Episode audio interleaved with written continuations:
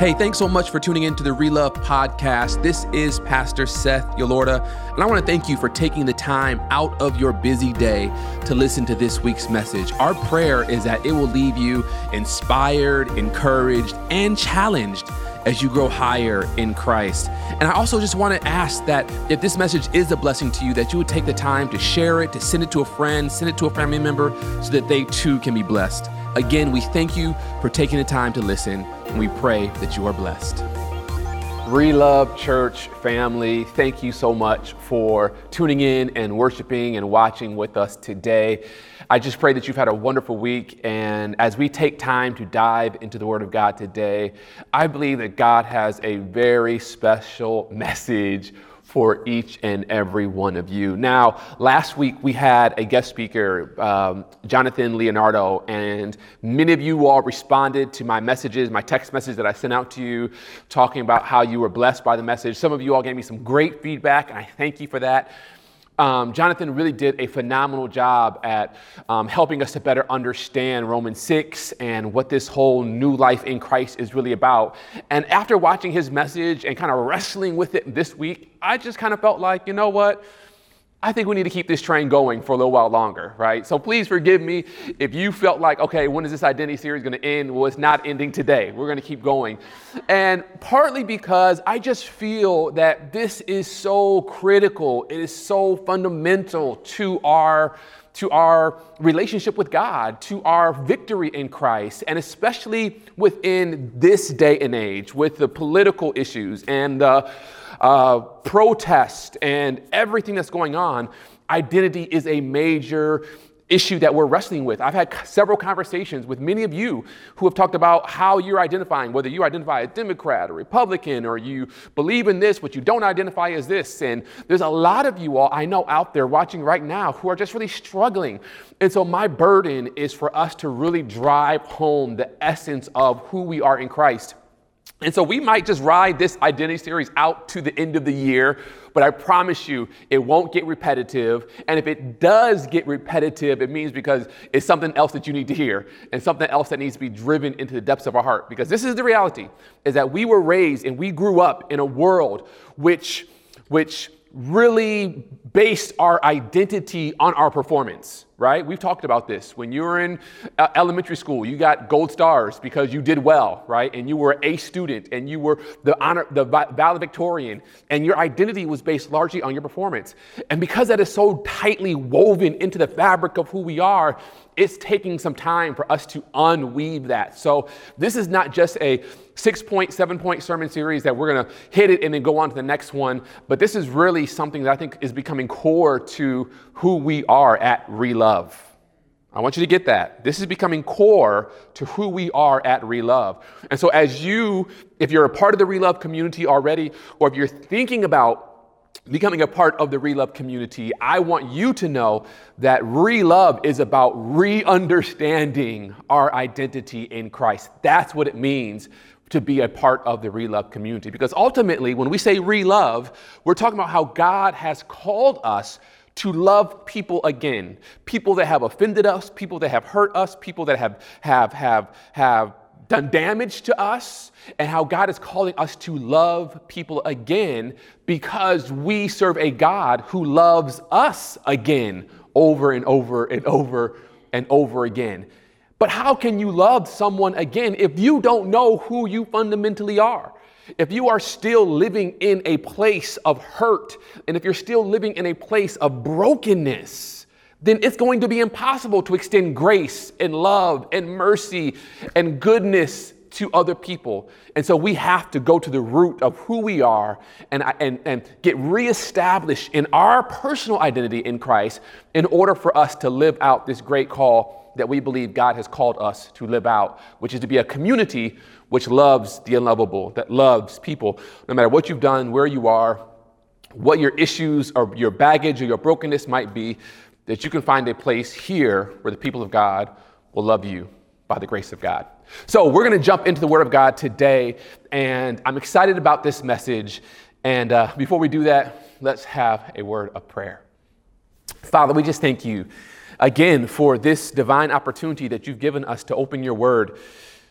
Lord, this is really a privilege to be able to sit, whether it's at home or in our cars or taking a walk, wherever we might be right now, and to be able to listen to the Word of God preached is a privilege.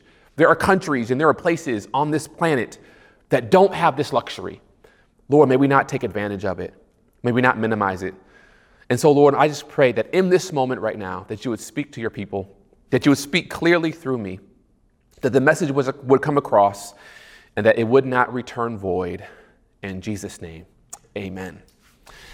Okay, so I want to um, start. We're going to be in John chapter three today, right? And so I want you to turn to your Bibles. If you have your Bibles with you or on your phones, um, turn to John chapter three. But before we get there, I'll, I'll never forget when I got married. I got married December fifth, two thousand ten, right? That is the correct date, December fifth, two thousand ten. And uh, so this coming year will be our tenth year anniversary, right? Am I right with that? Yeah, it'll be ten years, right? Good. ten year. It'll be our ten year anniversary. We got married nearly ten years ago. And um, when my wife and I, when Holly and I got married, it was great. The wedding was beautiful. She came down the aisle, beautifully dressed, right? In a very expensive Vera Wang dress. Uh, we had family and friends there. It was in Chattanooga, Tennessee. Uh, we celebrated. We went to my our house after the wedding. Um, we got in a car. We drove to Atlanta. We slept in a hotel. We got on a plane. We went to our honeymoon to Saint Lucia, and we had a great time. We were in Saint Lucia for about a week, um, and it was just beautiful. Beautiful ceremony. I said I do. She said I do. Um, we consummated the marriage. Amen. Praise the Lord. Right? Had a great time. We came home. But I'm going to tell you that in spite of the wedding, and the honeymoon and the consummation and all of the great stuff that we did together, it really didn't feel official. Stay with me now. It really didn't feel official until we went to the D M V and she got her, at the time, Tennessee driver's license, and she actually changed the name on her Tennessee driver's license. And she went from Holly Watkins to Holly Yolorda. And when I, when she went and she got it changed, and then we were walking, I'll never forget, we were walking out of the D M V together with her license in hand. And as I was looking at her picture and her name, for some reason in that moment, it was just like the seriousness of the moment fell upon me. And I was just like, wow, like this is for real, for real, for real, for real. Like, this ain't like, you can't send this back. Like, I can't return this to her father. Like, this is like, this is legit, right? I mean, yeah, we had the marriage, we had the wedding, and we had the honeymoon, but her name was now changed to Holly Yolorda. And that official state issued document, for whatever reason, it made me feel like, wow, now we are really, really, really one. And she belongs to me. I belong to her. And we are now married. I don't know what it was about that moment, but I think it had something to do with actually seeing that her name was changed. And her name being changed really was an indication, and it really was a reflection of decisions that she had made and a new orientation, a new position that she was now assuming as my wife, and I was assuming as her husband. Now, granted, by the time we went to the D M V, y'all, she had, we had already been living together maybe for like a week or two because we went after the wedding. We had, she had moved all her stuff into our house. We actually bought the house. I bought the house, but she was very much so a part of the selection process because we actually bought the house when we were engaged. So we had moved into this house. You know, she had her closet, her stuff. All of her stuff was in the house. My stuff was in the house. We were living together already, but now her name had been changed, and it just became, for me, in that moment, official. And when I think about that instance, I can't help but think about what Jesus is trying to communicate to us in John chapter three. Let's take a look at it together. In John chapter three, Jesus has a very interesting conversation with one of the religious rulers at the time. And if you are familiar with the Bible and you've read it, or you've been around Christian or church for any length of time, you might be familiar with this passage. In John chapter three, verse one, a religious leader by the name of Nicodemus comes to Jesus, and he has a series of questions for Jesus. Look what he says. He says, there was a man, verse one, there was a man by the name of Nicodemus. He was a Jewish religious leader who was a Pharisee. After dark one evening, he came to speak with Jesus, and this is what he said. Rabbi, he said, we all know that God has sent you to teach us. Hmm, like, let's not rush through this. He says, Rabbi, we all know that God has sent you to teach us. Your miraculous signs are evidence that God is with you. Jesus replied, I tell you the truth, unless you are born again, you cannot see the kingdom of God. What do you mean? Explained Nicodemus. How can an old man go back into his mother's womb and be born again? Jesus replied, I assure you, no one can enter the kingdom of God without being born of the water and the Spirit. Humans can reproduce only human life, but the Holy Spirit gives birth to spiritual life. So don't be surprised when I say you must be born again. Now let's just stop right there and take a look at this. So Nicodemus, a religious leader, comes to Jesus under the cloak of darkness. He doesn't want the other religious leaders or the other people to see him.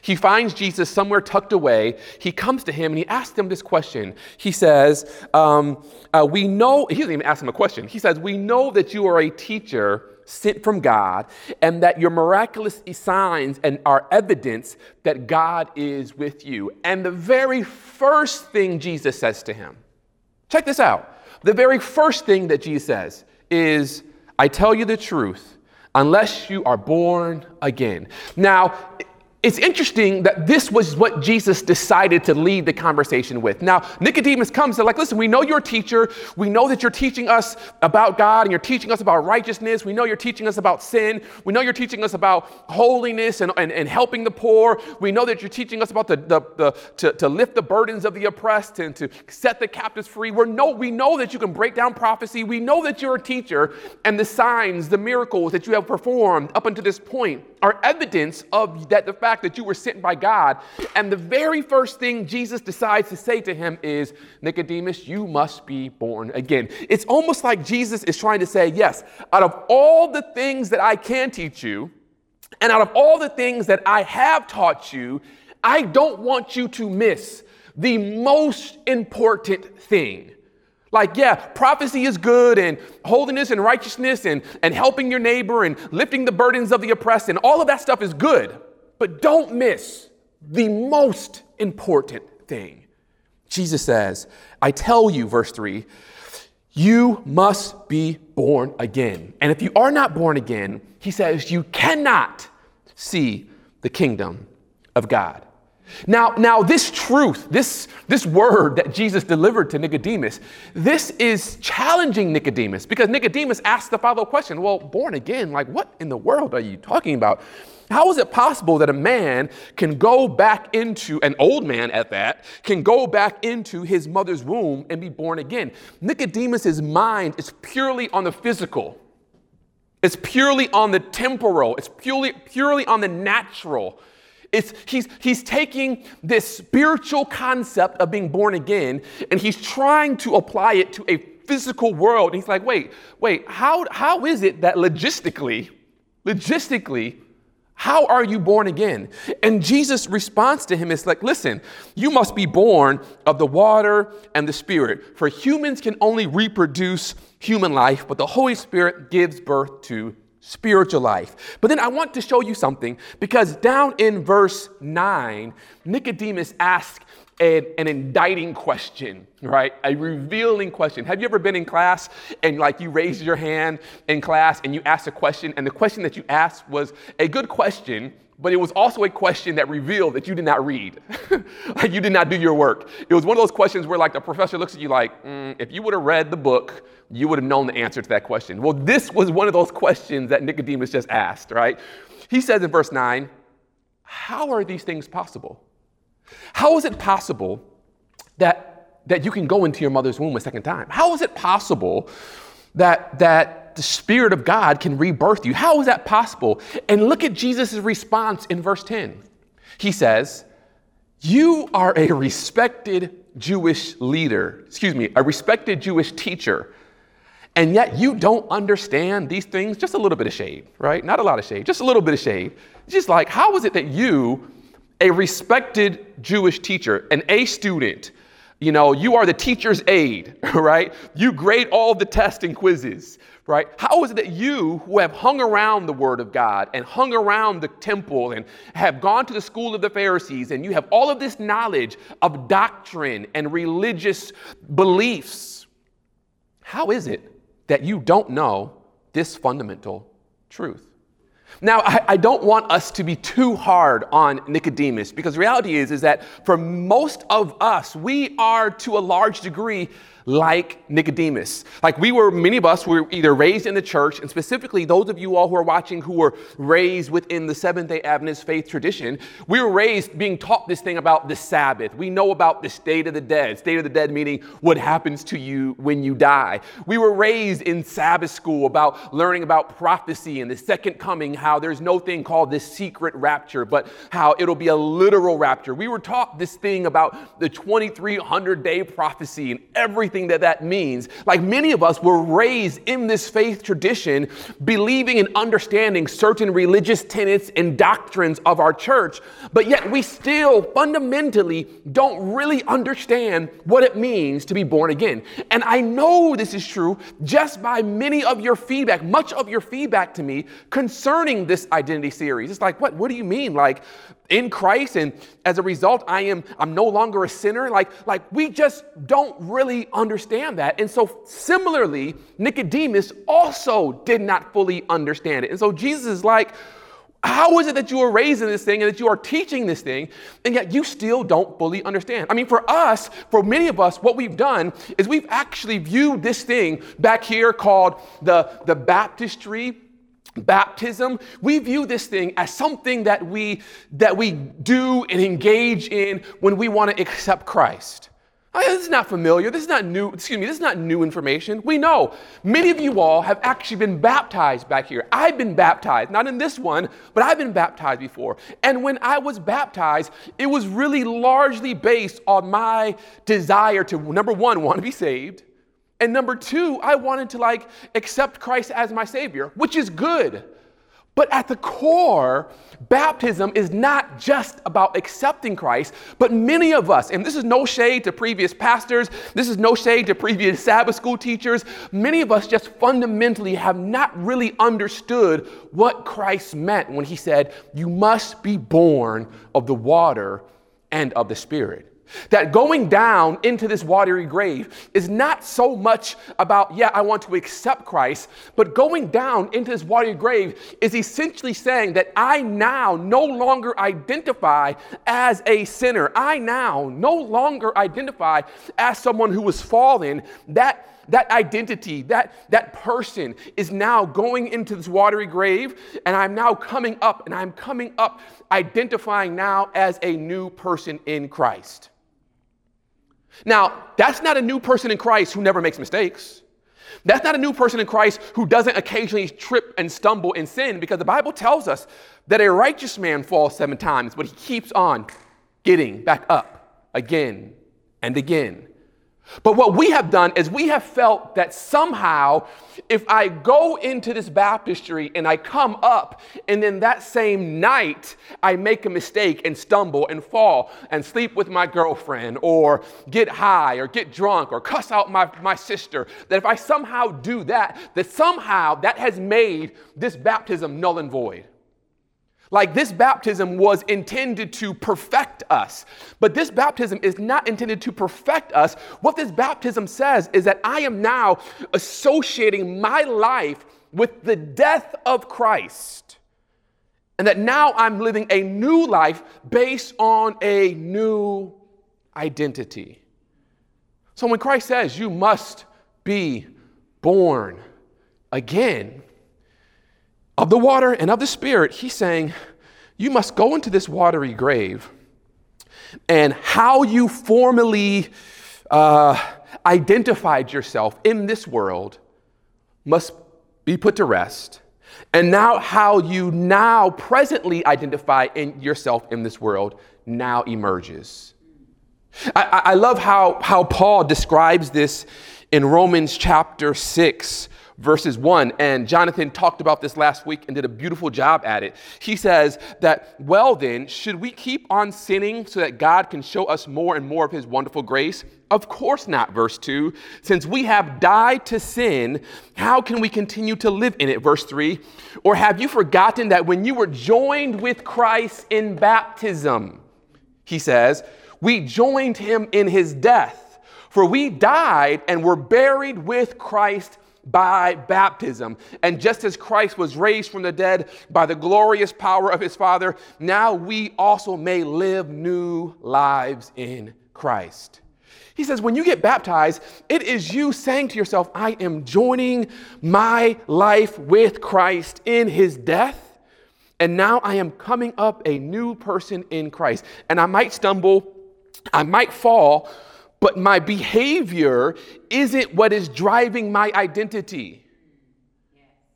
What's driving my identity is the new reality and the promise of God's word that because I have died with Christ and I'm now risen with Christ, that I am now a new creature in Jesus Christ, that I am now an overcomer. And even though I might occasionally stumble and fall along the way, that is not who I am.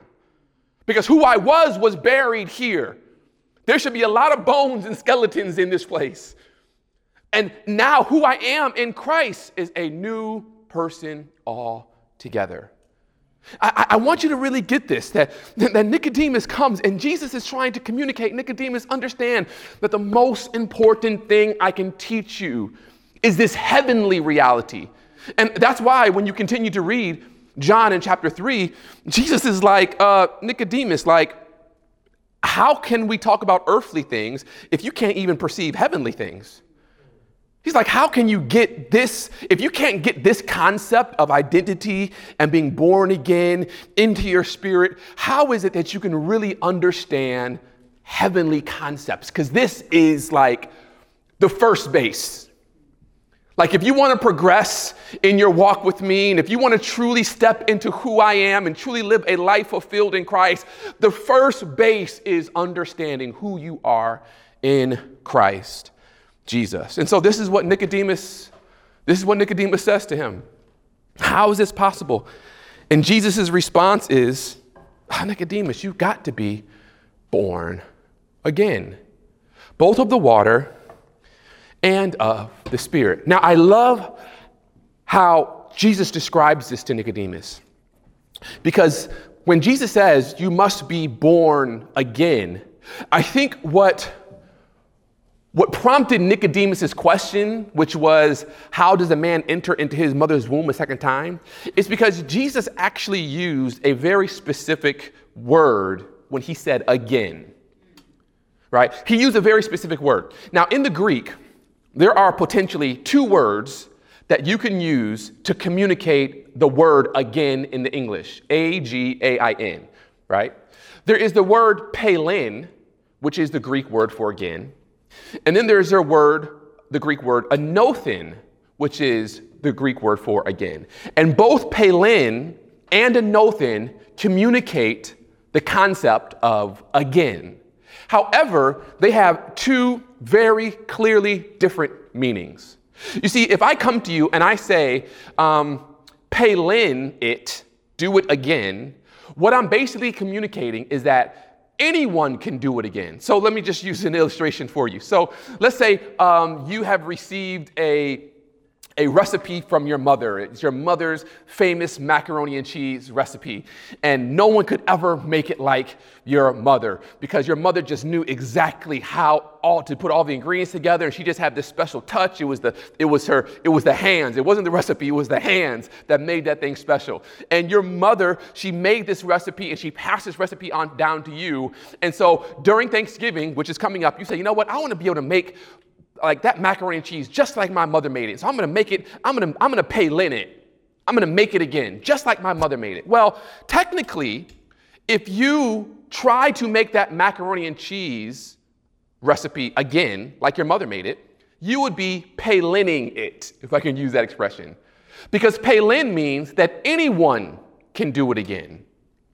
But if, if someone said to you, if your daughter came to you and you said, hey, mom, can you make grandma's um, mac and cheese recipe anothin again? Can you make it anothin? What your daughter would really be asking you is not, Mom, can you make it? But can the original person who originally made it make it again? Okay, listen, I don't, I don't want to miss you. I don't want to lose you, right? What anothin means is that the original author has to do the act again, and that it can't be done again by anyone else except the original person who did it the first time. So it's almost like me trying to create a copy of the Mona Lisa, right? And I can I can paint it again, but because I am not the original author of the Mona Lisa, it will not be anothin, it would be palin. What Jesus said to Nicodemus was, you must be born anothin. What he's essentially communicating is the person who birthed you the first time has to birth you a second time. It's not something you can do yourself. If it was something you could do yourself, then Jesus would have said, you must be born palin. But he said, you must be born anothin. That's why Nicodemus asked the question, how is it possible that I can go into my mother's womb and my mother birthed me again? Because Nicodemus understood the difference between palin and anothin. But you and I, without having that Greek understanding, don't understand the difference between palin and anothin. And so we read this text which says, you must be born again. And we interpret it like, okay, there's something I have to do to be born again.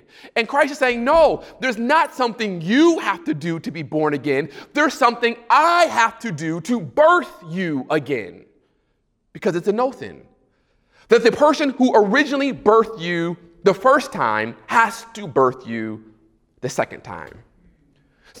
And so Jesus says, uh, Nicodemus, we're not talking about like earthly things.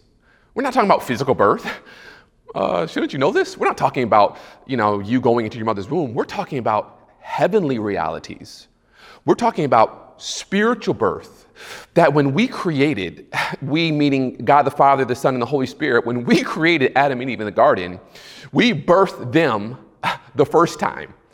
And we put within them spiritual life the first time. The devil came in Genesis chapter three, and he stole that spiritual life for, from them, and they began to die. And so now what Christ is saying is, you must be birthed or born pay, uh, uh, anothin. You must be born again, just like we birthed you the first time. So this whole idea of being born again is understanding that this birthing process is not just me pulling up my bootstraps and saying I'm going to will it and I'm going to grin and bear it and force myself to be right and force myself to do right and force myself to talk right and live right. That's not what we're talking about. What this idea of being born again means is I need Christ to actually come into me and regenerate his life in me the same way his life was generated originally in Adam and Eve before sin. So, Nicodemus, so, ReLove community, you must be born anothin. And this is the first step in the identity process. Because in order for me to embrace my new identity, I recognize I must go down into the watery grave and I must associate myself with the death of Christ. And as I make the decision to associate myself with the death of Christ, Christ then steps inside of me and he begins to regenerate his character and his love and his life and his power and his grace and his faithfulness and his consistency and his determination and his grit and his resilience and his perfection in me. And it's not something I do on my own. It is the work of Christ through his Spirit in my life. That's why when I get to heaven and I stand on that sea of glass, I can take off my crown and I can throw it at the feet of Jesus. And I can recognize that it was only by grace and grace alone that I am here, because it's nothing that I did in and of myself. It was all Christ's work in me. That's why the Bible tells us, Paul says, Paul says, um, he which began a good work in you, Philippians one verse six, he which began a good work in you will be faithful to complete it. It doesn't say he which began a good work in you will be faithful that you complete it. No, Christ started something in you and Christ will finish that something in you. Now, don't get it twisted. You and I definitely have a role to play in this process. We have to open our hearts. God has given us free will. He's not going to force his love upon us. No, in fact, Jeremiah chapter thirty-one, I think verse three says, behold, I have loved you with an everlasting love. Therefore, with loving kindness have I drawn you to me. It doesn't say, have I forced you to me? Have I imp- imposed my will on you? It says, no, I have dangled my love in front of you. And my love is so potent. It is so um, um, intense. It is so appealing that it is actually drawing us freely, independently. We are making the choice to accept Christ. So we must be born again as the beginning work, the identity work of Christ in us. And everything that we have established for the last seven weeks has really been us trying to uh, just have a theological and theoretical understanding of identity, right? Now where we're going is, okay, what steps do I actually take to live out this new identity? And the first step you take is baptism. Because baptism says, I no longer want to live under a false identity. I want to live under the new identity that I have in Christ. And I want to get baptized. Now, this is the challenge that I think many of us have experienced. You and I got baptized. And you've heard that expression, you go down a wet devil and you come up, or you go down a dry devil and you come up a wet devil. You've heard that expression before. Many of us, we got baptized, and when we got baptized, it wasn't an identity shift. It was just an identity uh, addition, right? So we just took this idea of being a Christian and we added it to our life. So now not only am I, you know, all of these other things, a sinner and um, someone who likes to sleep around and someone who does drugs and, you know, someone who likes to go to parties and someone who's a liar. Not only am I all these other things, but on top of that, now I also added the term and the identity of Christian. And it's almost as if being baptized for many of us was just a You know, we take our plate to the buffet and we just add one more thing. Okay, now, now I'm Christian, so I add Christian to the plate. But that's not what baptism is about. But that's what happens to many of us. And listen, no shade, like hear me, like no shade. It's almost like there are couples today, no shade, hear me now. There are couples today who get married, but they keep each other's, they keep their original name. So it's almost like my wife and I get married, but I'm still, I'm gonna be a Yolorda and she's gonna be a Watkins. Right? And yes, we're married. Yes, we're sleeping together. Yes, we have kids together. And we're married, but we have not taken names, the name of each other. And for many of us, that is how we have treated our Christian walk. Yes, I'm going to sleep with Christ. Yes, I'm going to live with Christ. I'm going to come to church with Christ. I'm going to call myself a Christian, but I'm not really going to take on his life, his power, his presence, his peace, his heart. But God is saying to us, I don't want to just give you my name. I want to give you my life and my power and my heart. It, it talks about this actually in Isaiah chapter four. Isaiah chapter four, there's a situation that happens and the Bible says that in that day, I just want to read it for you quickly. It says, in that day, seven women will take hold of one man. Seven women, seven being the representative number of the church. Seven women. The church, essentially, Isaiah is saying, is that the church will take hold of one man, take hold of Christ in that day. And they, and these, this is what the women will say. This is what the church will say. This is what they will say. We will eat our own bread and wear our own clothes. Only let us be called by your name to take away our shame. What Isaiah is trying to communicate is that there is going to come a day, prophetically he's speaking, where individuals who are associated with the church will, will, will say, you know what, I'll live my own life, I'll provide for myself, I'll, I will clothe myself in my own righteousness, just let me be called a Christian. And if I can just be called a Christian, that will at least take away my shame. But God, don't worry about it. I got my own righteousness, and I got my own life, and I got my own power, and I got my own everything. That's the exact same thing that we read in Timothy, where it talks about in the last days, evil men and seducers, so be so be bad and and and and and, and despisers of things that are good. And then at the end he says, and they will deny the power thereof.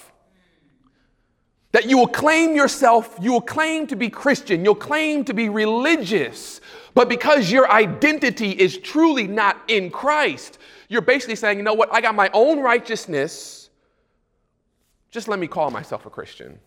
That's why two weeks ago we talked about, let us no longer designate ourselves or go by this designation of Christian. Let us now go by the, the reality, the position of being in Christ. Yeah, this is the word. So what do we do with all of this knowledge that we've gained about our identity? First thing we do is we get baptized. And when we get baptized, it is not just adding one more thing to your plate. It is not just you saying, okay, I'm going to move in with Christ, but I'm going to live in my own bedroom. I'm going to have my own closet. He's going to have his stuff. This ain't a duplex situation, right? But I'm actually going to go to the D M V, come on now, and I'm actually have him change my name so that I am no longer Seth Yolorda, but I am now in Christ. And the life that I now live, I live by the faith of the Son of God who died for me and who loves me. We get baptized. There are some of you all right now who have never been baptized. You've been hearing this concept and this idea of being in Christ, and you feel like, man, I, I need, twenty twenty has beat me up. I recognize that I need to be joined to a Savior. And you want to accept Christ as your Savior. You want to accept your new identity in Christ. You can't get there but through baptism. He tells us this in His Word, that unless you are baptized, unless you identify with my death, you cannot be saved. Because salvation is not about a belief system. Salvation is about identity. And out of that identity flows behavior. Salvation is not about, oh, believing what day we go to church on, or believing that when your parents die, they, your, your loved ones die, they stay in the grave. Salvation is not about, you know, these, the doctrines of the church per se. Salvation is about, have you so identified with Christ that the life you are now living is actually Christ living in you? That is salvation. And so I want to make an appeal to someone right now who's watching. And my appeal is that you would decide to get baptized. We're planning a baptism here at ReLove. We're planning it for the month of December. I think we said December nineteenth. And on December nineteenth, we're going to have a baptism. It's going to be safe and COVID-free. It might be in this baptistry, or we might just go down to the beach, or we might do it in a in a in a in a, a external baptistry pool outside in the courtyard of our church. But we're planning a baptism on December nineteenth. And there's someone right now who is watching this who says, "You know what, Pastor? I need to get baptized." In fact, there's probably someone watching this right now who says, "You know what? I've been baptized, but Pastor, I need to get rebaptized." Because my first baptism, it was just me putting on a, a, another scoop of food on my plate called Christian. It wasn't me really understanding that I have been now identified with the death of Christ. If you fall in those categories, what I'm going to do right now is I'm going to send you a text message. Right now, you should be receiving a text message from our church.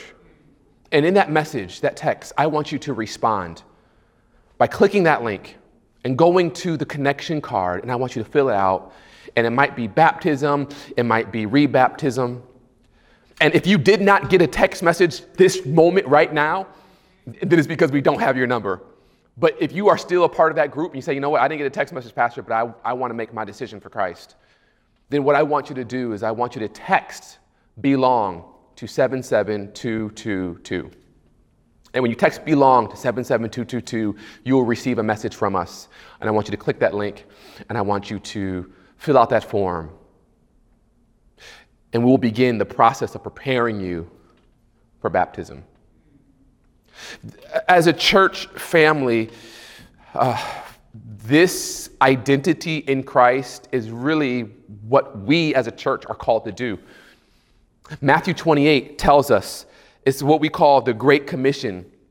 And in this Great Commission, Jesus says, "Go ye therefore and make disciples of all nations, baptizing them in the name of the Father, the Son, and the Holy Ghost, and teaching these new disciples to obey all the things I've commanded them." The very first thing that Jesus says to them is, go make disciples. And the way that you make disciples, the very first thing you do for them is you baptize them. Because Jesus understood that baptism is the first step in the new life process. It, it's the first step you take to publicly say, and yes, it is a public decision, right? Many of you all may be under the impression that baptism is a private, oh, it's just between me and God. And yes, there is a, a private element to it, but it is a public declaration that I am now a new person in Christ. That is the first step. And so we want to invite you to be a part of this baptism and to take that first step.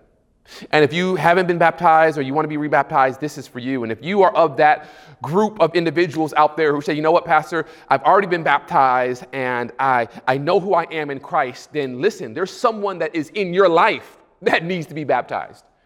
And I, what I want you to do is I want you to fill out that form for them. Right? By faith, I want you to say, okay, Pastor, I got a, I got a brother. He don't know Christ. He needs to get baptized. Fill out that form for him. Now, we're not going to call him. We're not going to put you out there like that. But we will start praying for him, right? And we'll call you and start praying with you for him. If you know someone who doesn't know their identity in Christ, they may be living with you. They may be working with you.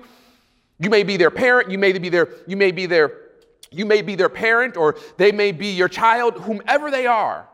Fill out that form for them so that we can prepare their hearts through the Holy Spirit to accept Christ and to be baptized. Friends of mine, community, ReLove community, I pray that you have heard and received this message with open arms and open hearts, and that you will understand Christ. Yes, I am getting baptized. I'm identifying with you, and now I am living a new life in Christ. And even though I might stumble and fall, listen, my name is official. It's on that that that that government, heavenly ordained, issued driver's license, license to live. This is now who I am in Christ Jesus. Let me pray with you. Father in heaven, we thank you for what you have taught us through your word, that you are calling us, you are drawing us into a love relationship with you. And the first step we take is baptism. And as we get baptized, you come in and begin that regeneration process where you are actually birthing us again, that you were the one who was completing this perfect work in our life. God, my prayer is that each and every person who's watching this and who's listening to this would make a decision for themselves to fully surrender their hearts to you and to identify with you in death and in life so that they can say, like Paul said in Galatians three twenty, I am crucified with Christ. Nevertheless, I live, yet it's not me living, it's Christ living in me. God, that is my prayer for your people. We thank you for this moment. For all of those who have filled out that form, God, I pray that you would just visit them and speak to their hearts, reassure them of the decision that they made. When the devil comes in and tries to discourage them and to get them to have fears or doubts or questions, God, may you just reassure them that they are making the right step and that they would follow you with all of their hearts. And so, Lord, we thank you and we bless you in Jesus' name.